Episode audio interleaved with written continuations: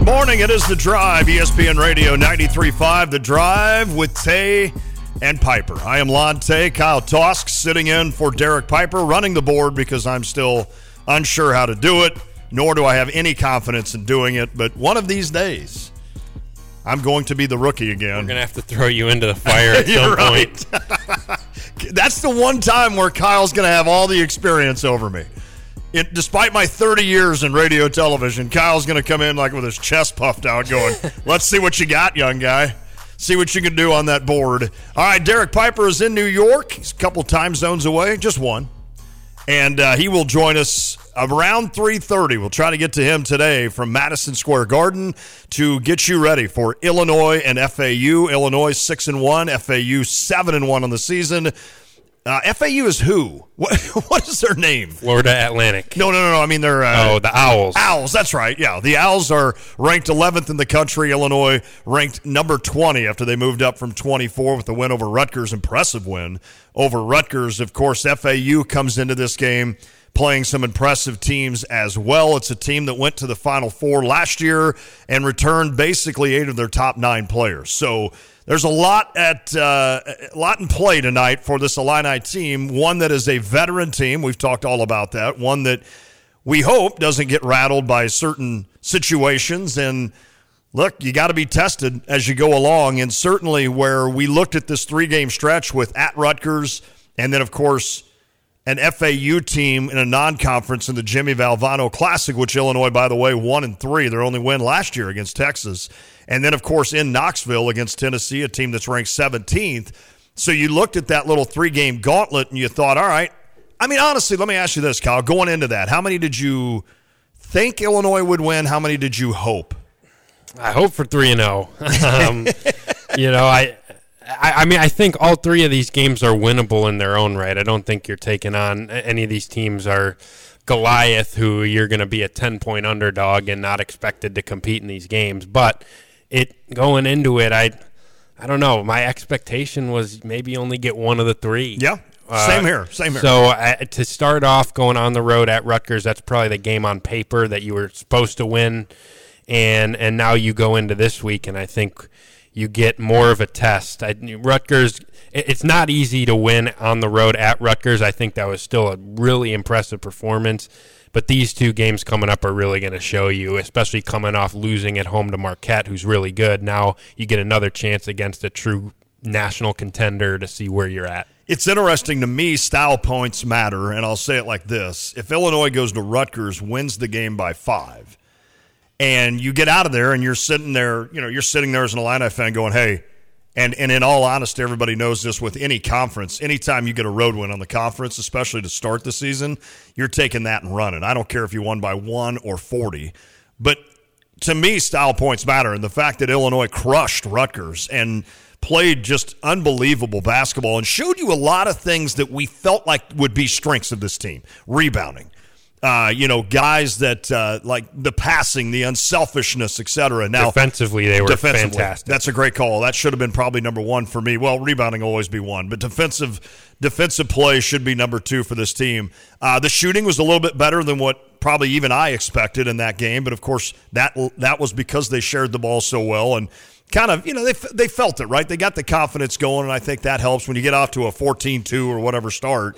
Any shooter will tell you if you make your first one, it's going to be a good night, you hope. So it's one of those situations where, Kyle, I mean, if Illinois limps out of what is it called? Not Jimmy John's. Jersey Mike's Arena. We don't need to call it that. If they limp out of the rack with a 4-point win, I'm excited, but yet I'm not as confident going into tonight. So for me, I think the way Illinois played, now obviously it's a different night. You got to duplicate that. You're going to be playing a lot faster team, a lot quicker team, etc. But I think that does matter for me. The way Illinois played against Rutgers on Saturday going into this game gives me more confidence in the sense that Illinois can get it done tonight. Yeah, I totally agree with you. I think if they play the way they did on Saturday, they're going to be extremely hard to beat for anybody, whether that's Rutgers or whether that's Arizona and Kansas. So I think they put together a really complete performance. I think they showed how dominant they can be on the defensive end, which is important because you go into this Florida Atlantic game. This is one of the better offensive teams in the country, yes, has been in the last 2 years. And just the way they look on that end of the floor gives me confidence that they can really frustrate this team and compete in this game. And yeah, I think the way Terrence Shannon is playing right now, you have a ton of confidence going into almost any game, maybe save for Purdue and maybe another one, that he's going to be the best player on the court any given night and can be if he plays his best basketball. And, yeah, I agree with you. I think if you had to grind out an ugly win where the offense was still a huge concern and you put up 59 points and snuck out of there, like you'd go into this week and you'd still have a lot of questions, and you wouldn't be sure that Illinois could hang with these teams at this point based on what we've seen. But now I think you saw, based on it just didn't feel like Rutgers was anywhere close to Illinois' level on Saturday.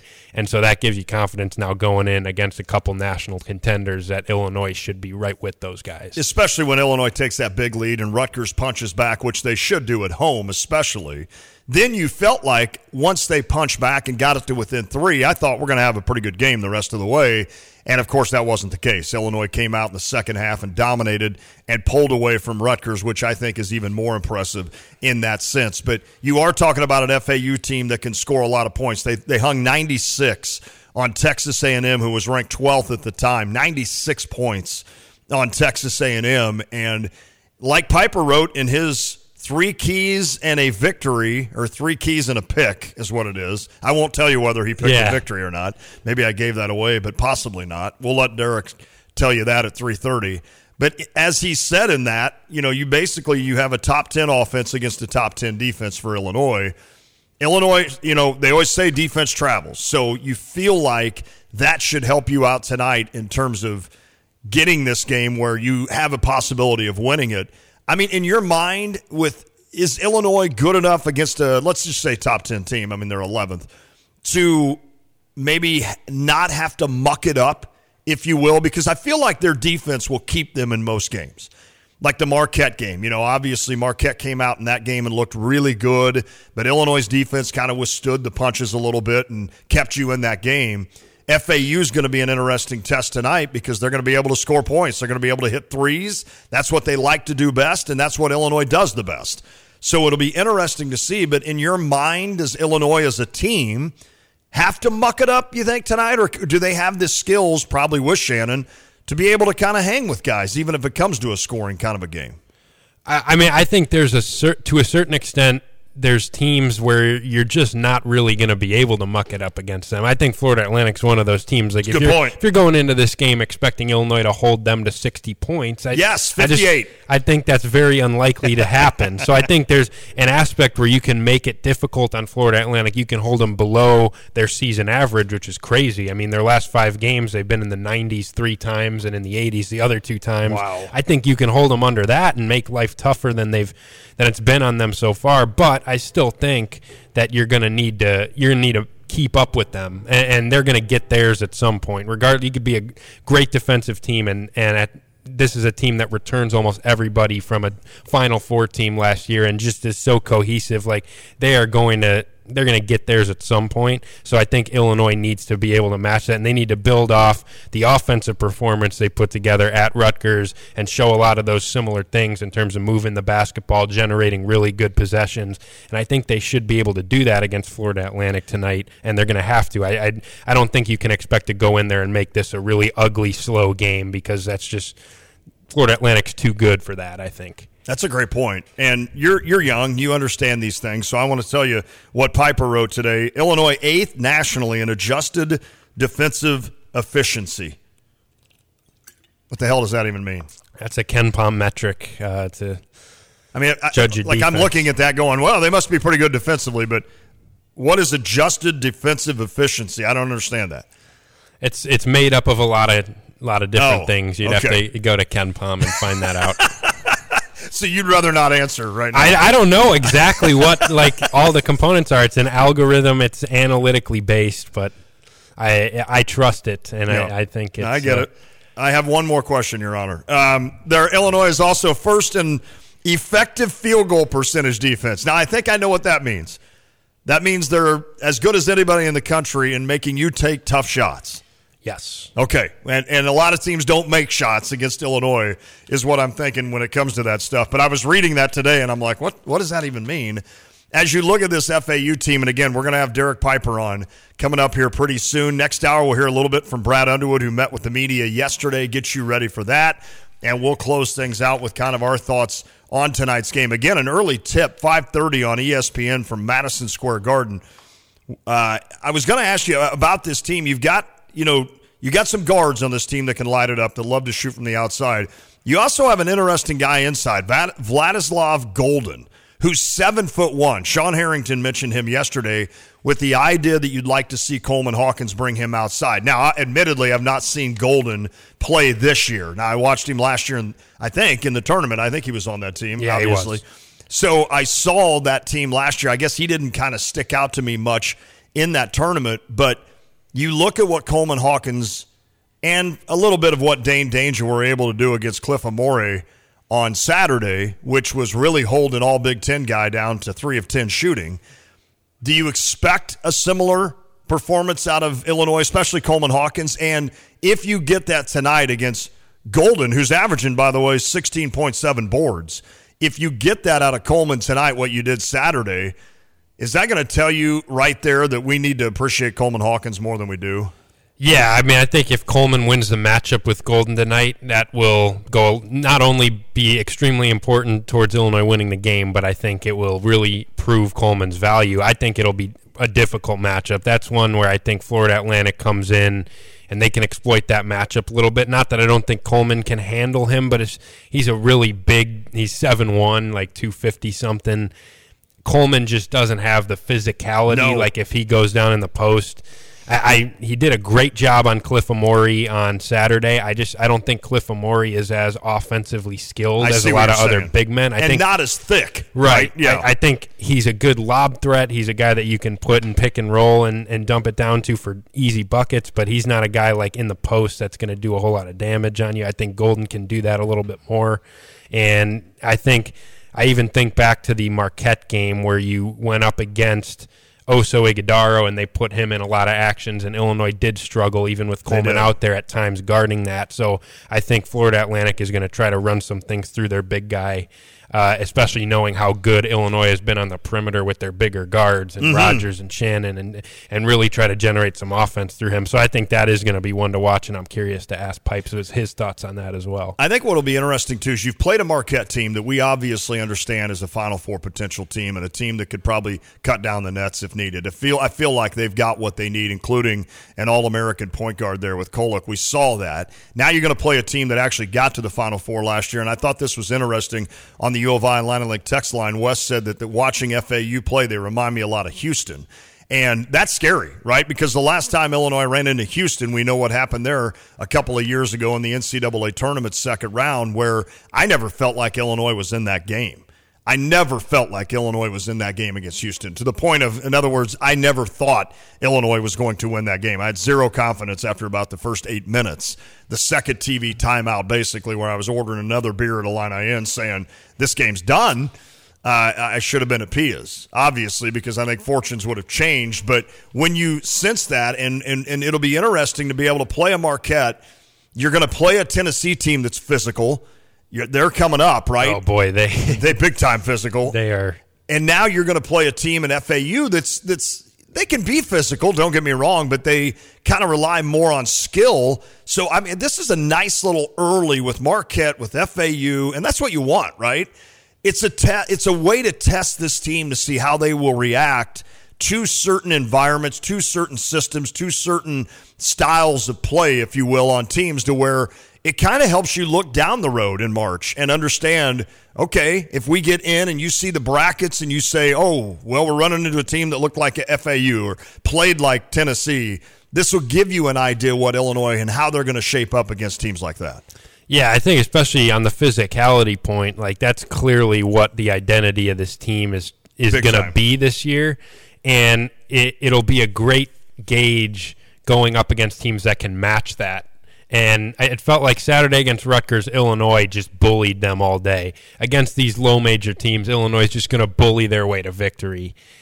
And I don't think you can necessarily get away with doing that against teams like Florida Atlantic and teams like Tennessee. Maybe Florida Atlantic more so, but I think a lot of people have made the point, like, this is not your average, like, mid-major team that's going to get overwhelmed physically and with the size of what Illinois is going to bring, because they are big and they are athletic as a mid-major team as you're going to find. But I still think you're going to get a situation where Illinois can't just rely on that. Illinois is not going to expect to come in this game and out-rebound this team by 30 and bully their way to victory. I think that it is going to be a big test for them to see what happens when you don't necessarily have an advantage in that department and you have to find other ways to win. Yeah, that's a great point. I just texted Pipes and told him, hey, let us know when you're ready, and we'll get right to you on that. That's a good point, what you bring up, and it's going to be interesting, and we'll kind of break down FAU a little bit more before we get out of here. Here's one thing I wanted to do before we get out for this break and get Pipes on to talk about tonight's game. I wanted to kind of go to a different topic or two, because there's a couple of things out there, including Tommy DeVito, Illinois' quarterback last year. It was announced today that he will stay as the starter for the New York Giants, according to head coach Brian Daboll. He'll start for the Giants against the Packers in Monday night's matchup. So Tommy D gets the Monday night matchup, which is pretty cool for him. That's a cool story that's going on there. I know. Awesome. Jeremy Werner wrote a great story on Illini Inquirer talked to his dad about the Tommy mania going on. His dad's a TV legend. Oh, he's totally that guy. Is awesome. We ate right next to his family, to his dad and Tommy DeVito's family at Mary Ann's one morning. It was the very last home game of the year, and normally it's cold enough then that we kind of give up with breakfast, and we set things up, and then we head to Mary Ann's, we eat breakfast, and then we walk back and get the tailgate on. But we were in there, and we sat next to the DeVito family, and it was pretty funny. His dad was hilarious, man. I mean, he's got that Italian, everything about, like, anything that you would ever say, okay, this guy, what's he going to be like?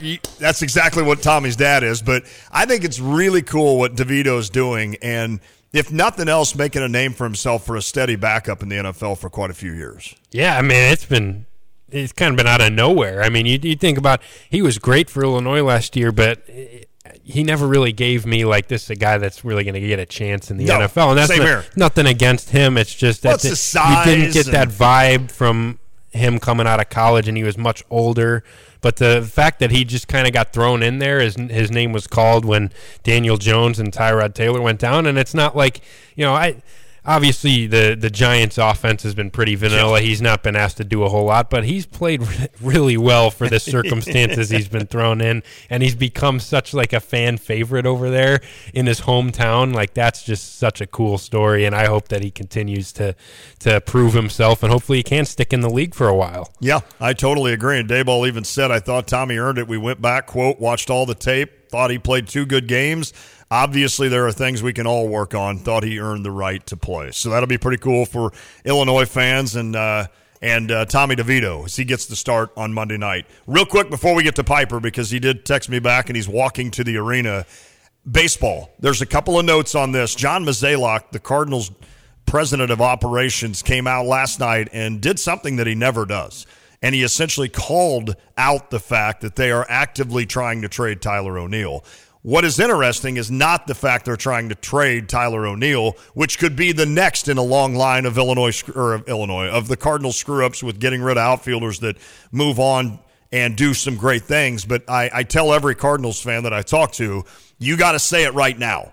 You got to say it right now. Do you want to get rid of Tyler or not? And if you're one of those that does not want to get rid of him, then you have every reason in the world to gripe when he turns into Adolis Garcia and Randy Arozarena. If you're one of those that is tired of his injuries and tired of him hardly ever playing, then you cannot complain if he goes somewhere and is the ALCS MVP in 2 years. And that's just how it works. You just can't do it. Cardinals are on a long run, kind of bad breaks when it comes to that stuff. So, obviously, I thought it was interesting that Mozeliak just basically came out and said that. That's just something he never does. On the Cubs side of things, kind of some news today that you heard. Now, we're both kind of in the same corner here in terms of, do we really take much stock into this? But certainly the Cubbies, there was a report that came out today that maybe a lot of Cubs fans wouldn't want to hear, Kyle. And what was that? Yeah, so Bob Nightingale reported today. Now, I know he's kind of a meme all over social media because he has a tendency to get some things wrong from time to time. But he did say that the Chicago Cubs' optimism of landing Shohei Ohtani has now significantly waned, according to one high-ranking executive, leaving the Dodgers, Blue Jays, Angels, and Giants as the likely finalists. So take with that what you will.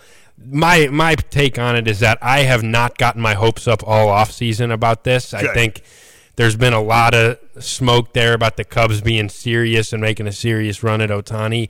Since the beginning of last season, basically, I have expected that he'll end up with the Dodgers. I haven't been one to get my hopes up about it, and I do think that ultimately I wouldn't be shocked if that's true, but I think that raises the urgency level to do some other things if you're the Chicago Cubs. Well, and I think if there's any truth to what he's saying, is it the price? Is it the fact that somebody may have to spend $600 million to get Ohtani? I hope it's not that because, man, like I just think the value that he brings to an organization, especially if you're one of these big market teams that can afford that, I hope it's not that you're getting scared away about the number. I hope it's more that in initial conversations or what it may be that he's just not really interested in fair enough coming to the Midwest or playing in Chicago or whatever it may be. I mean, there's been plenty of rumors about how he would love to stay on the West Coast and whatnot. Yep. So I hope it's some other factor than just the Cubs don't want to give him what he's worth because I would be upset with that. Okay. Nightingale also tweeted out today, Cubs outfielder Christopher Morel's name has surfaced in talks with the Tampa Rays about starter Tyler Glasnow. So there better be something else in that deal because I would hate that deal if it's just Morel for Glasnow. I hope you're being sarcastic. No, I would hate that. What? Christopher Morel has been he's been one of the most exciting young hitters on this team. Glasnow's got 1 year left. I think that would be an overpay for the Cubs. Okay. Man, forget the go for it next year, huh? Crazy. No, I just think you gotta know where guys' value lies. It'll be interesting with him. Tyler doesn't throw a lot of innings. No, that's the other thing. And that's for sure. All right, we're going to take a break. When we come back, Derek Piper, he covers Illinois basketball, of course, not only for us, but also Illini Inquirer. He's in New York. He was there at the Rutgers game. We can ask him about that. And we can look ahead to tonight with FAU and Illinois in the Jimmy V Classic. Should be fun. Walking the streets like he's Harvey Specter in suits. Oh, I got to tell you something about that when we go to break. Kyle and I are big suits guys now, so we'll talk to Pipes, who's I'm going to bring that up to him, like that he's strolling down, New York Avenue or whatever it's called, and he's just in a suit and looking all spiffy as he's on his way to the game. We'll talk to Pipes next. It is The Drive. Jeremiah 29:11 states, "For I know the plans I have for you, declares the Lord, plans to prosper you and not to harm you, plans to give you hope and a future." What a comfort we have in this passage as the Lord is telling Jeremiah, I care for you and will take care of you. If you are in despair and think you have no hope, pray to the Lord for guidance. See how your life can be changed and the lives of those around you. This message brought to you by the Blossom Basket Florist. When Ross went out, I always told him, be careful. And that was the last time I got to see him. Because someone didn't slow down and move over. Ross had on a bright orange shirt with reflective stripes the night he was killed. He always had that smile. He just lit up the room when he came in. Slow down and move over when you see flashing lights. Everybody is somebody. When you see lights flashing, use caution passing. Let's all go home safe tonight. Local, personal, trusted. Hi, this is Atta Durakan with First Federal Savings Bank of Champaign-Urbana, and we've been serving Champaign County since 1908. Our institution is safe, strong, and stable. We operate on a foundation of responsible and sound practices, and you can rest easy knowing we're your bank. Rated 5-star superior by Bauer Financial, Inc., fast, friendly, and local. With local loan decisions and underwriting, if you're not already banking with us, give us a try, and we think you'll love it here. First Federal Savings Bank, 356bank.com, member FDIC, equal housing lender, NMLS 435120. Everybody needs insurance, and that's why I love Kyle Lewis at Insurance Providers Group. This is Jay Lehman, All-American linebacker. Kyle provides auto, life, health, and all kinds of commercial lines of insurance. They are my one-stop shop for all my insurance needs, and all my rental properties are insured by IPG. That's why you need to email Kyle at IPGINS.com. Kyle at IPGINS.com. You moved into your new home using 2 men and a truck. The garage was clean.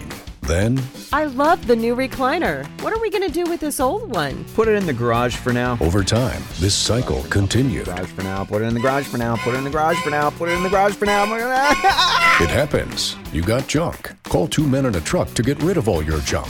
Residential or commercial, 2 Men and a Truck has a solution for your junk removal. Contact them at 2menchampagne.com. 2 Men and a Truck. When it comes to finding a reliable vehicle, look no further than Sarah Champagne, your trusted automotive destination.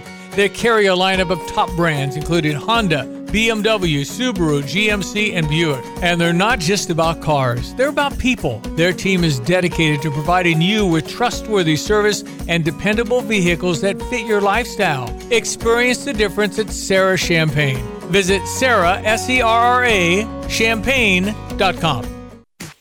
Hi, this is Chris Jackson with Kramer Siding and Window.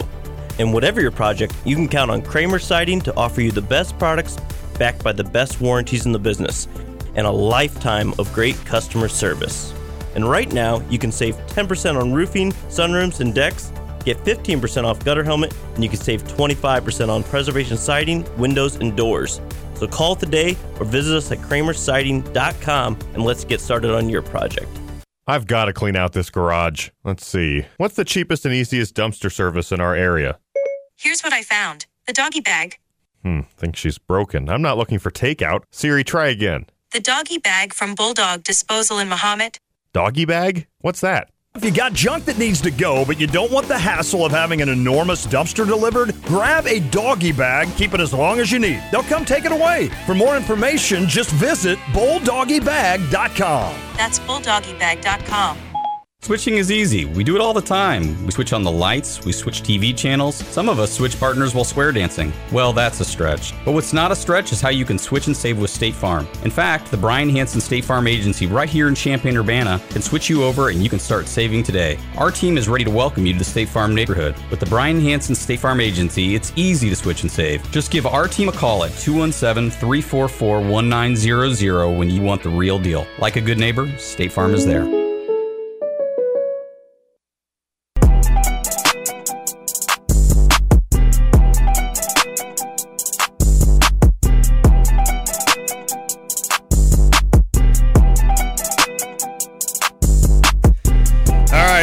You Harvey Specter wannabe walking down Broadway in New York City in your 3-piece suit that's worth about, what, $10,000? Is that about what they go for, Derek Piper? What's up, buddy? Oh, there's no 3-piece suit down here, but there is a lot of hustle and bustle, and right outside the Garden right now, so excited for a big one tonight, and cool place to be around Christmas time especially. Oh, I can't imagine. I saw your picture of the tree the other day. That looked incredible.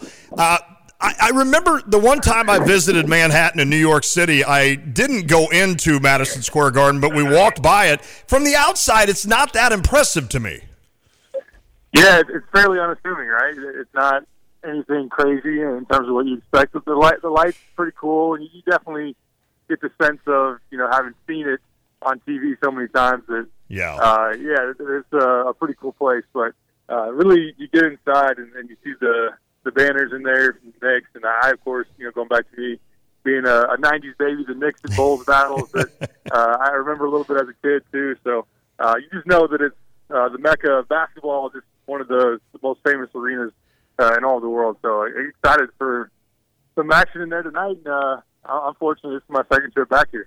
The greatest Saluki ever, Walt Frazier, played a lot of games in that stadium, so definitely cool to watch games there for this. And we got Illinois and FAU tonight. Now, I want to go back a little bit with Rutgers, but I'm also itching to talk FAU. But let's start on Saturday. Very impressive showing by Illinois. You have a Rutgers team that you came out on strong. They punched back what you expected, especially at home. But then Illinois in that second half just basically took over and dominated that game. How impressed were you walking out of the rack, I guess we'll call it, on Saturday?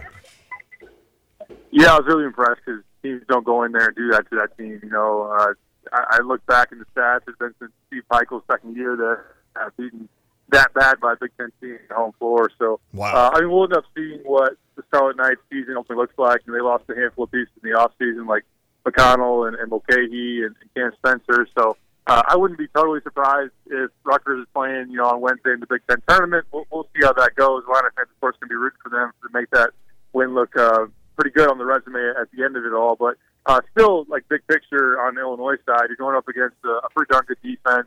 I think they offensively took a step forward when you look at back to the way they want to move the ball, get different guys involved.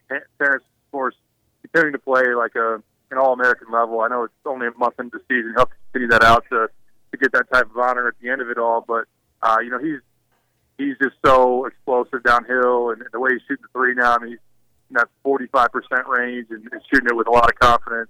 Love to see Marcus Domask get going, the ability to get him the ball in that mid-post area. And I just felt like he was more aggressive and also got to the rim a little bit. And just to see other guys chip in, like Harmon come in and give you some production, Quincy Guerrier early to step up, make a three, and get a couple of baskets. And, yeah, they jumped on Rutgers early. We talked about slow starts to this team. They didn't have one of those. Rutgers definitely punched back and tried to get in it. That crowd, which I think is one of the best in the Big Ten, was willing then to turn that into a battle. But Illinois was able to weather that, go into halftime, and find a way to explode that thing back open to about 20 points and never look back from there. So I think it's definitely one that should give them momentum. And I think on the whole, Illinois feeling pretty good about what they're doing, obviously defensively all season, but coming off of that one offensively, trying to carry it over against the FAU team that definitely scored their own right. I know you wrote about Terrence Shannon over the weekend. You mentioned him there. Me and Lon were talking about him yesterday. What is it about him this year? What have you noticed that's allowed him to take his game to seemingly another level, and how important is he going to be in this big week for Illinois? I think he's just wearing the alpha dog role more naturally. I think he looks more comfortable in it. We've seen it, you know, in the past with guys like Io. There are certain moments when you expect a star to step up, and Terrence, as of right now, is doing that at opportune times. And you see, you know, late in the first half when Rutgers makes it really close, and Terrence is able to hit a big step back three, and then get another finish to the rim, and then there's kind of the put away stretch, the knockout punch that Illinois was able to deliver there in the middle of the second half, where they rattle off three threes, I think, on three consecutive possessions. Luke Goody had one of those with Terrence on the front end and the back end, and that's when you see him go and punch the pad underneath the basket. I know people they remember Brian Randall enough, like no, Terrence, don't do that ever again. But yeah, he's just playing with a ton of confidence. Defensively, you can just tell, and he's talked a lot about it. His awareness of how impactful he can be at that end and how willing he is to draw some big time assignments. I think at times last year he kind of fluctuated in terms of how much he really wanted to put into that end of the floor. And then I think for the most part, I mean, we've talked a lot about playmaking and point guard play and whatnot. I think he's making good decisions with the ball in his hands. He did have 5 turnovers against Rutgers. 2 of them came in early garbage time late, but he's a guy that is able to move the ball, and they're able to really just play off of the attention that he's drawing. So I just like the way he's carrying himself. I feel like, you know, a guy like Io got that chance to be an alpha earlier on in his career, so it kind of clicked for him, you know, going into his, you know, latter portion of his sophomore year into his junior year. Terrence hadn't been an alpha in his career until last year, so now that he's in year 2 of that, I just feel like he's more comfortable and obviously leading the charge for Illinois right now. Good call. Derek Piper joining us on the Tapman's Towing phone line live from New York City. That's pretty cool, man, although I did read that Suits was taped in Toronto, Ontario, a lot of it, so that kind of brings it down a little bit here as we keep going with the 18-year-old show that Kyle and I just found. Hey, let's talk about this game tonight with FAU, the bright lights, baby, in New York City. It's the Jimmy V. Yeah. Illinois finally won a game in the Jimmy V last year, so they're 1-3 in this. What a fun time and what a chance for Illinois, who's already played Marquette. I know they played Kansas, obviously, and then now going to Tennessee soon. This is a chance on a non-conference to play a really good team. How fun is this going to be tonight? It should be a lot of fun. And just knowing the company that you're in, I think, is really a big deal. And I asked Brad a little bit about that yesterday, that you get invited to the Jimmy V back-to-back years, and really 3 of the last 4, when you look back to the COVID season, they played Baylor and Indy, and what was the Jimmy V as well. So, I mean, this is each and every year, if you were just to blindly say, name the biggest early season events in college basketball, of course, you're going to probably go to the Maui, you're going to mention the Champions Classic, but Jimmy V is one of those, and it's been that for a long time. So for Illinois to be on that stage is certainly important. It's a credit to what they've done here recently. And then as far as the opportunity to really test yourself, I mean, that Texas win was probably the difference between going to the tournament and being squarely on the bubble, if not out, last year. So you beat a team that was second ranked in the country, a team that went to the Elite Eight, and now you're going to face one that went a step further last year and went to the Final Four. So it gives you that gauge. It's great. I think Brad would love the fact, and I mean, we'll see how this one plays out. But we've seen Kansas, Marquette, and then an FAU team, all squads. And if you throw Tennessee in there on Saturday, all squads that could be playing deep into March. It allows you to see where you're at and how you stack up. And I think we're past the point of probably wanting to learn as much about it as you just want to win. I mean, you want to take advantage of this opportunity and get that big quad one win. And I think that this is a chance where a lot of people are loving on FAU recently, and for good reason. But Illinois can assert itself more in the national picture and have this be a win that really helps move them some seed lines in March, assuming FAU carries this thing on. And they're really impressive, man, but I think Illinois has a chance to be as well if they can put this thing together. As you look at this matchup, you've got a big strength versus a big strength. FAU comes in top 10 nationally offensively, Illinois top 10 nationally defensively. What do you think the key is going to be for Illinois to slow down this FAU offense, and what are maybe some of the matchups you're going to be watching on that front? Yeah, FAU is great in terms of shooting. Play 4-guard lineups around Black Gold, who's a 7-for-1 big man, and they really want to be able to create looks from three, break you down, kick it out. They have a number of different guys that can play off the dribble, and this is just a really deep FAU team. Even as they dig in, they got a guy. And Brian Greenland, who was a starter for them last year, and now he's coming off the bench. You just think about that, like a starter on the Final Four team, now coming off the bench and being a guy that can provide a spark for them. That just shows their depth. But I think for Illinois, it's definitely going to start with containing John L. Davis and Elijah Martin. They're two-headed monster in the backcourt. Two guys that have done it on a big stage and were huge in their run to the Final Four. Both, they put up 51 combined when they beat number 12 Texas A&M earlier this year. So they can really shoot it from three, take shots off the dribble. I think I want to see as much of Terrence Shannon and Ty Rogers on both those guys as possible.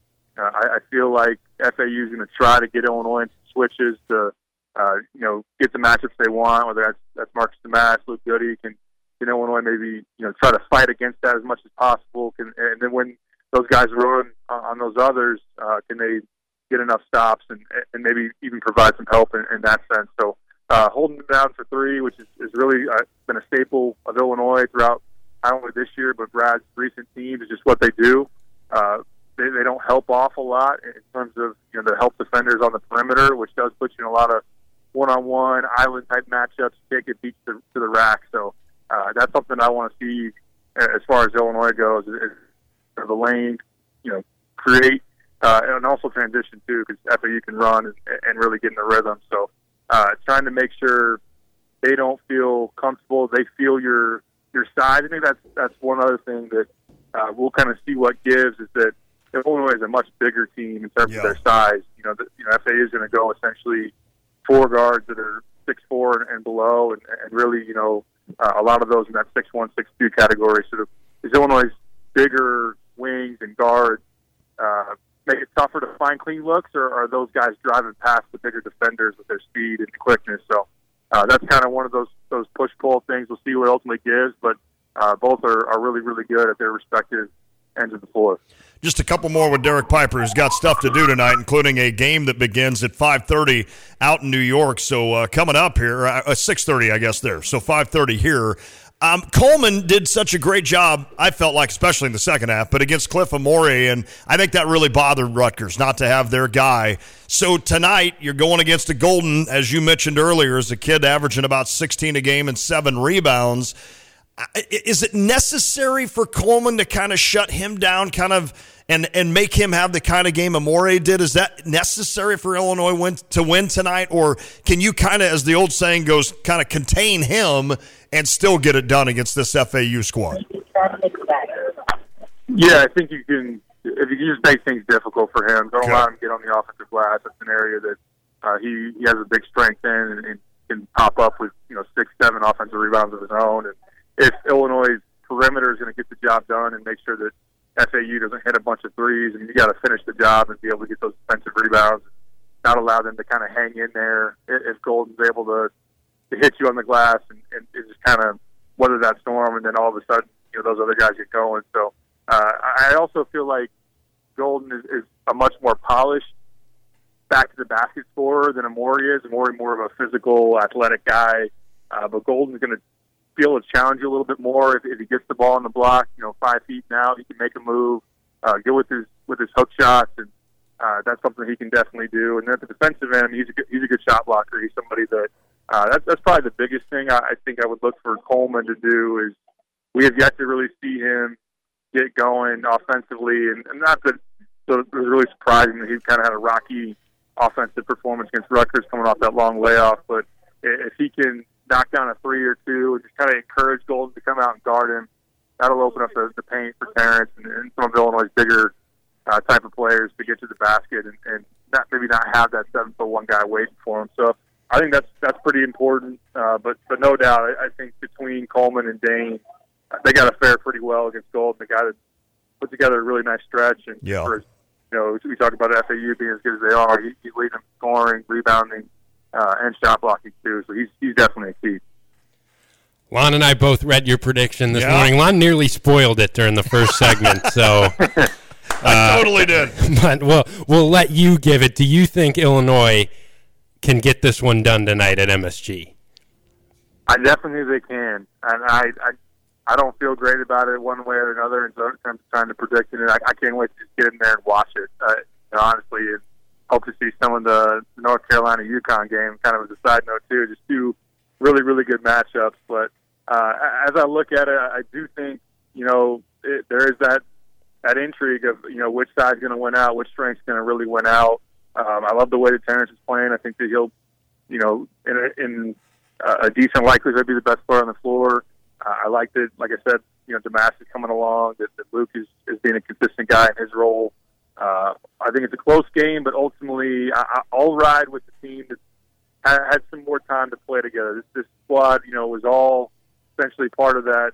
They really were. They lost one guy from their Final Four team last year and got a lot of continuity and togetherness and don't make a lot of mistakes. And going away is still figuring some things out in that sense. And this would be a huge win. I think it would look great on a resume. I think Illinois is very capable of getting it done, and it would probably say a lot about how good their defense really is. They can slow this team down enough to beat them. But I have FAU 73, Illinois 70. Hope to be wrong, but that's what I'm rolling.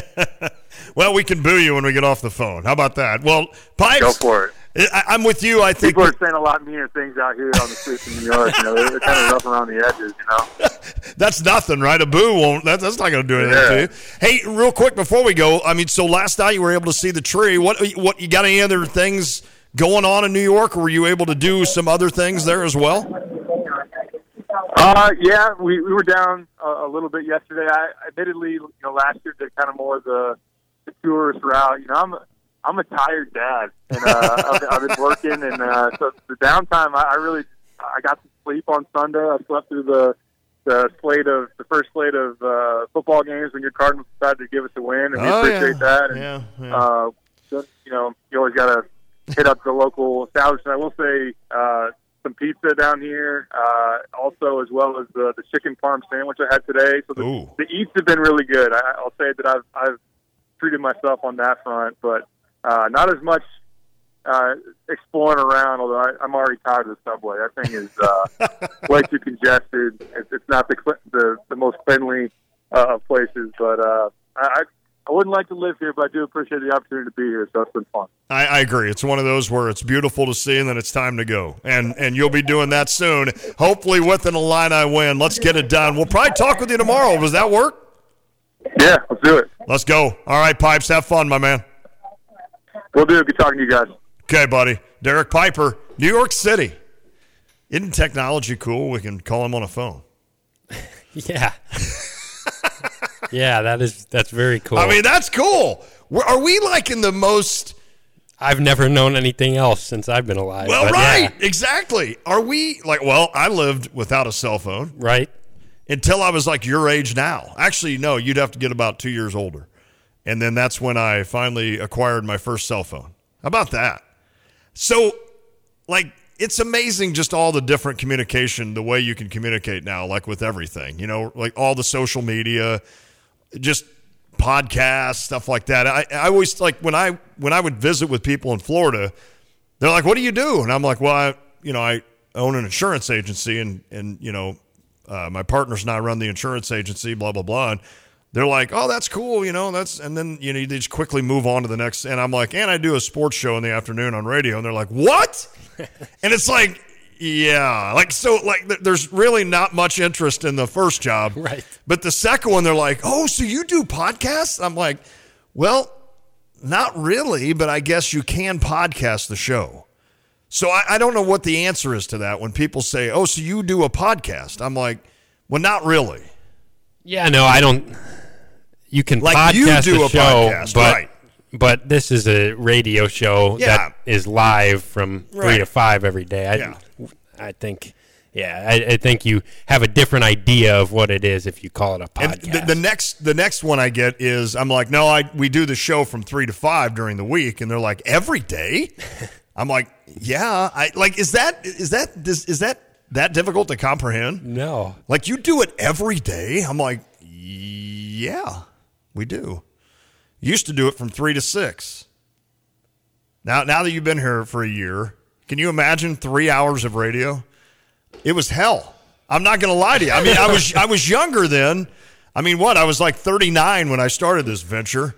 And it was fun at first, but then after a few years, I mean, Jeremy and I kept looking at each other going, dude, we got another hour to go. And I'm like, what? We have talked about every possible thing we can talk about regarding this game or today's sports or looking ahead or looking behind. It's like, so moving to 2 hours gave me a little bit of a jolt of energy.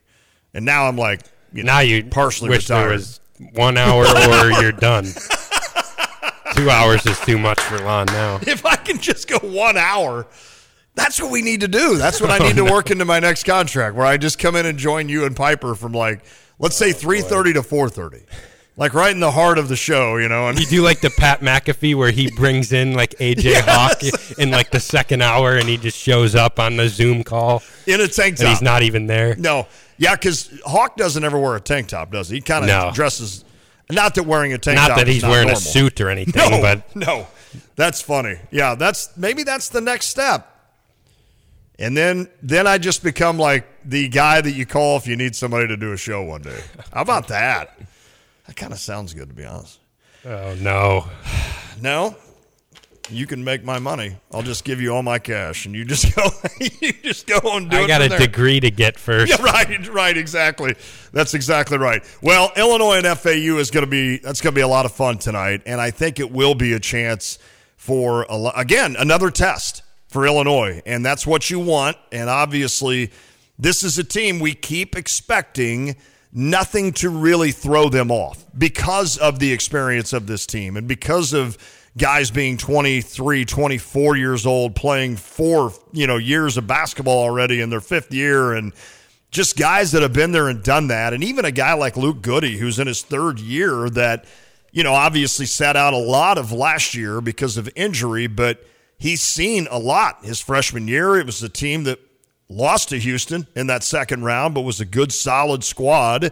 And then last season, he battles back from injury and plays in the second, last quarter of the year, let's say, and gets to an NCAA tournament. I think about guys like Marcus Domask, who have never played in an NCAA tournament, and a chance. And I would assume Justin Harmon hasn't. Nope. He played in the NIT last year. But okay. I'm trying. Is there anybody else? Well, Guerrier has. Guerrier played, I believe, 2 years ago. Oregon made it, and then I would have to think Syracuse made it at least one of those 2 years. I would think so as well. So, but a guy like Marcus Domask, who has never played in an NCAA tournament, and I think he's the kind of guy that probably sits there and look. I'm a Saluki. So this is no knock on my alma mater, but you usually aren't playing the 11th ranked team in the country. So I'm sure for a guy like Marcus Domask, this is part of what he signed up for, right? Yeah, not only has he not played in the NCAA tournament, he hasn't played on ESPN primetime in Madison Square Garden in a stage like this, you know. So this is a moment for him to really shine. That's exactly right. And he's showed up so far this year. The two biggest games they played, he's come to play. He does come to play, and he's just kind of the same Domask the entire time, right? He just doesn't get too rattled. He doesn't get too explosive, but he can certainly carry you for a little bit if needed on that. All right, Brad Underwood certainly is ready for this game as well. Yesterday he met with the media. When we come back next hour, we'll hear from Brad, get his thoughts. We'll take your thoughts on the U of I Illini Lake text line. That's 217-359-2255. Again, 359-2255. Maybe at 4:30 to 5, we'll open it up for somebody to call in. We haven't taken a call in a while. Should we do that? Here's the tricky part is we don't... You got to call us during a break. Yeah, because there's two of us here. That or if we're on the air, you just got to come out. You got to text us and we don't want... Do we want to answer just like we see someone call in and we got to... Maybe if, if we're like, hey, welcome to The Drive, and they're like, hey, this is Tom from Thomasboro. Or this is so we're not going to screen these calls at all. It's just we're going to risk it. Or Phil from Philo. I could go on. Or Buddy Oak from Oakwood. Yeah, maybe we do that. Kind of cool. Fine. Okay. Or Hugo from Hugo. I like that. All right, we'll hear from Brad. Maybe hear from you. Also, next hour, it is The Drive. I'm Justin Ike, co-owner of Fred's Plumbing, Heating, Air Conditioning, Electric, and Underground. So, Justin, tell me what you see as typical when it comes to sewer repair. Give me a scenario. Your sewer's backed up and somebody comes along and says, you need this repair for X amount of dollars. Here's my price. And you don't think to go looking for another company or a second opinion because you don't feel like you have time. So is it possible that you might get charged a little more because it's kind of a desperate moment? Do some companies do that? Oh, absolutely they will. They know you're in a pinch. Typically, if you call us, me or Will can be out there within an hour to look at that problem for you. Whether you call me first or you call me second, make sure you give me a call. Anything else, Justin? You can always trust Fred's. Great to know. Thank you. That's Justin Ike, the co-owner of Fred's Plumbing, Heating, and Air Conditioning, Electric, and Underground. If you want more information about this great 45-year family-owned company, just go to fredscu.com. That's fredscu.com. Want unbeatable prices on your next furniture purchase, but also seeking that local hometown feel? Look no further than Kelsey Furniture in Tuscola. Customers rave about their friendly, established staff, as well as their great selection, amazing prices, and second-to-none delivery service. They're a third-generation local business, and they've always got your best interests at heart. Find the look you love for less. Open 9 to 5 Monday through Saturday, but always available online at kelseyfurniture.com. That's kelseyfurniture.com.